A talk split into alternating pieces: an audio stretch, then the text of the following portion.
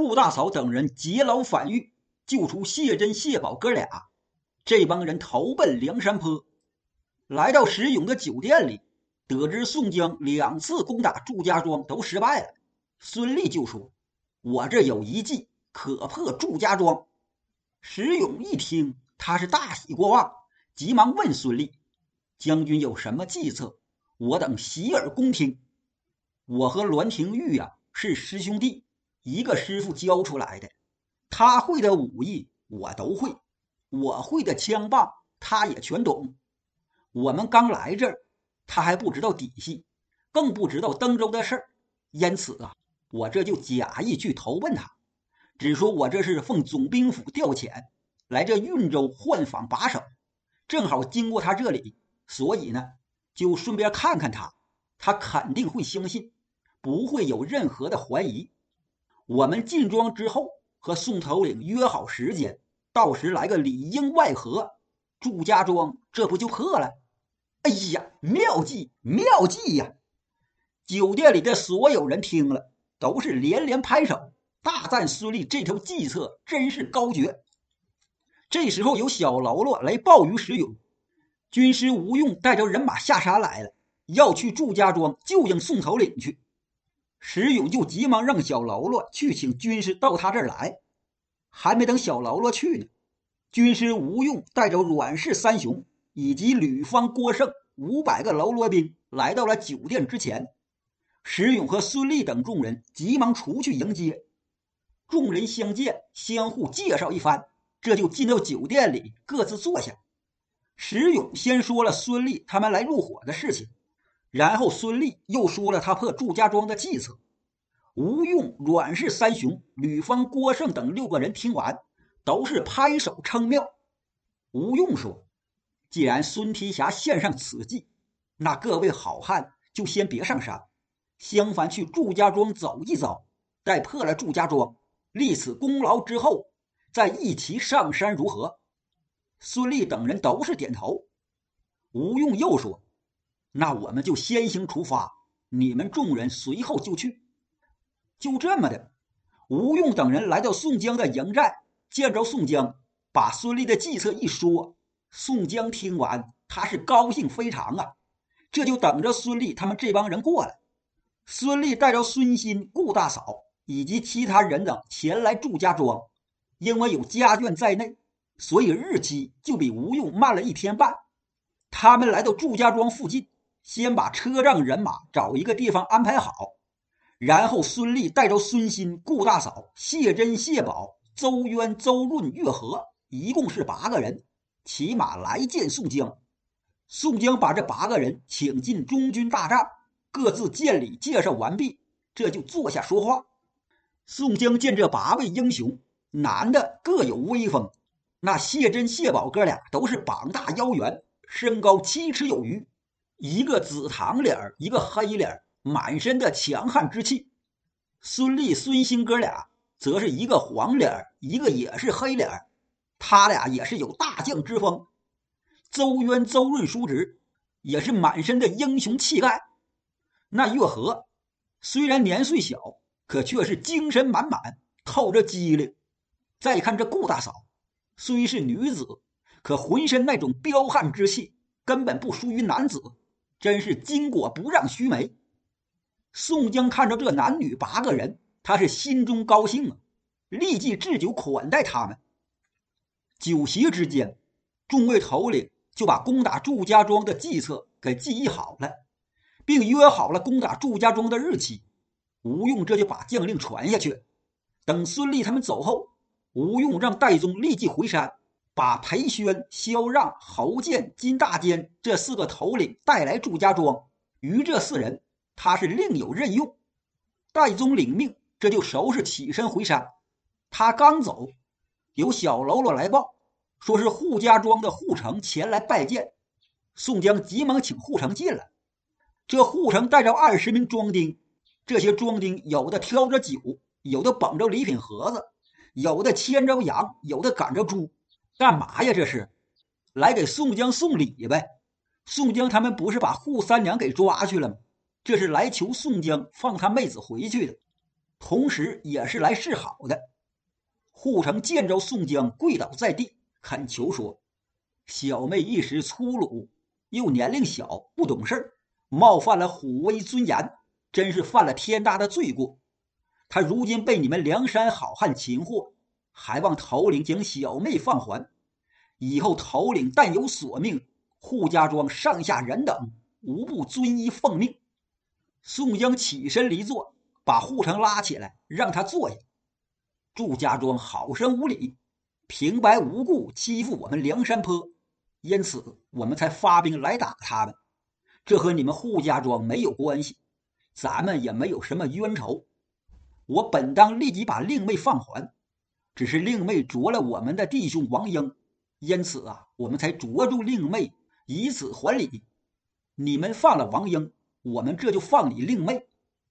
扈城一听，把嘴咧成了苦瓜。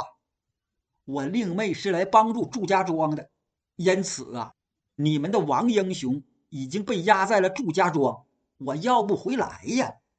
你既然不能把王英给我们放回来，那你令妹怎么能够回去？这……扈城没词儿了。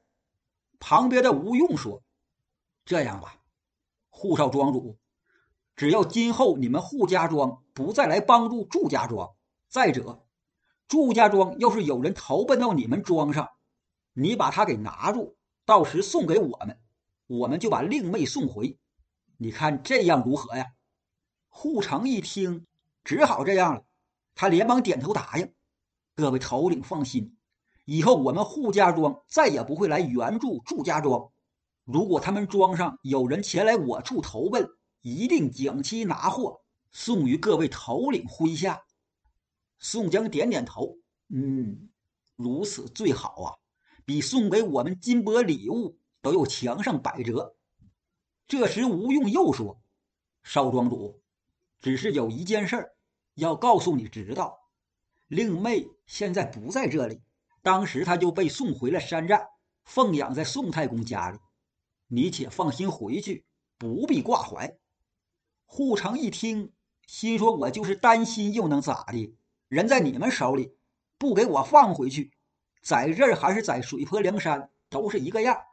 无奈之下，只好与宋江等人告别，回转扈家庄。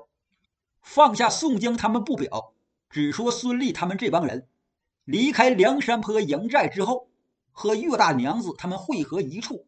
孙立立即把旗号给打了出来，这旗上写着登州兵马提辖孙的字样。一切都准备好了，一行人马就前往祝家庄。孙立他们绕到后门，有军卒向寨墙上喊话，说是登州兵马提辖孙立前来拜见师兄栾廷玉。祝家庄北门寨墙上的庄丁看到旗号，又听了喊话，就立即飞报给祝朝凤他们。栾廷玉听说孙立来了，就和祝氏三杰说：“这孙立提辖是我师弟，我俩同门学艺，但不知他今日为什么来到此处。”祝龙就说：“教师去看一看，不就知道了。”当下和栾廷玉来到北门，登上寨墙一看，就见庄前有好几十人，有车仗人马。前面一个军卒打着任标旗，旗上白月光里是个孙字，旗脚下一匹黄马，马上端坐一人，身穿软靠，披着团花棉袍，背后背着一把铁鞭，鸟翅环得胜钩上挂着一杆大枪。看模样，栾廷玉认得，正是师弟并尉迟孙立。栾廷玉立即叫庄丁放下吊桥，开庄门，他和祝龙亲自迎出庄门。孙立见吊桥放下，庄门大开，他也急忙下马，把马缰绳扔给身旁的军卒，快走几步来到吊桥这儿。“师兄，多日不见，一向可好？”“师弟这厢有礼了。”插手弯腰施礼。栾廷玉问道：“师弟不在登州把守，怎么来到此处？”“小弟我受总兵府调遣，对调到此间运州把守城池，以来提防梁山贼寇。上任之时，正好路过此处，得知师兄就在这祝家庄，因此特来拜会探望。本来是想从前门过来，可是那梁山贼寇把守住了前边路口，因为有家眷，小弟怕起冲突，因此就打听之后才绕到这后门来和师兄相见。栾廷玉早就看见后面队伍中有女眷，他当即就和祝龙把孙俪等人接进庄里。栾廷玉引荐孙俪见了祝朝凤以及祝龙、祝虎、祝彪三个人，然后各自分宾主落座，有人给送上茶来。吃茶之间，栾廷玉说：“师弟，你这一来可就给我们祝家庄撑了腰了。我们现在已经拿住梁山坡贼寇7个人，只等着来日擒获宋江，好一并劫往东京领赏。”孙俪说：“小弟前来也有相助师兄之心，以成全师兄之功。”栾廷玉大喜。祝朝凤指着孙新、邹渊他们问孙俪：“敢问这几位是？”孙俪给一一介绍：“这是我的弟弟，人称小尉迟，名叫孙新。这是弟媳顾大嫂，指着谢珍、谢宝，他俩是我姑母的儿子，谢珍、谢宝都是我帐下的将官。”指着月和说：“他是登州差来此间运州的公吏。”又指着邹渊、邹润2人，他俩是登州差来协助我的军官。最后指着岳大娘子：“这是捉精，捉精就是老婆。”祝朝凤以及他的这3个儿子非常聪明，见孙俪带着家小，还有这许多车仗，又是栾廷玉的师弟，哪里还有什么疑心了？当即就装订杀猪宰羊，置办酒席，款待孙俪他们。在开席之前，孙俪又叫岳大娘子和顾大嫂去后堂拜见祝老夫人以及其他女眷。酒席之上，孙俪表示他帮助老庄主祝朝凤和师兄栾廷玉打败梁山坡贼寇之后，再去运州赴任。栾廷玉和祝家爷们突然得到这些情缘，他们都是万分高兴，说不但打败庄前的这帮贼寇，活捉宋江，日后还要发兵去攻打梁山坡，擒获贼首晁盖，踏平水泊梁山，吹的是乌烟瘴气。孙俪随声附和。这顿酒直吃到晚上方才散席，因为祝朝凤知道孙俪他们远道而来，肯定是人马劳动困乏，因此赶紧让孙俪他们去客房休息。就这样，孙俪他们这帮人得到祝朝凤等人的信任，在祝家庄住了下来，成了卧底。过了2天，宋江带领人马来攻打祝家庄，这都是事先和孙俪他们定好的。祝朝凤他们得到禀报，立即点起庄丁，准备迎战。祝彪首先站起抢攻：“我出庄去拿贼。”祝朝凤嘱咐他多加小心。祝彪领了200庄丁，打开前门，过吊桥，来到护庄河边上，把庄丁一字排开，有庄丁射住阵脚。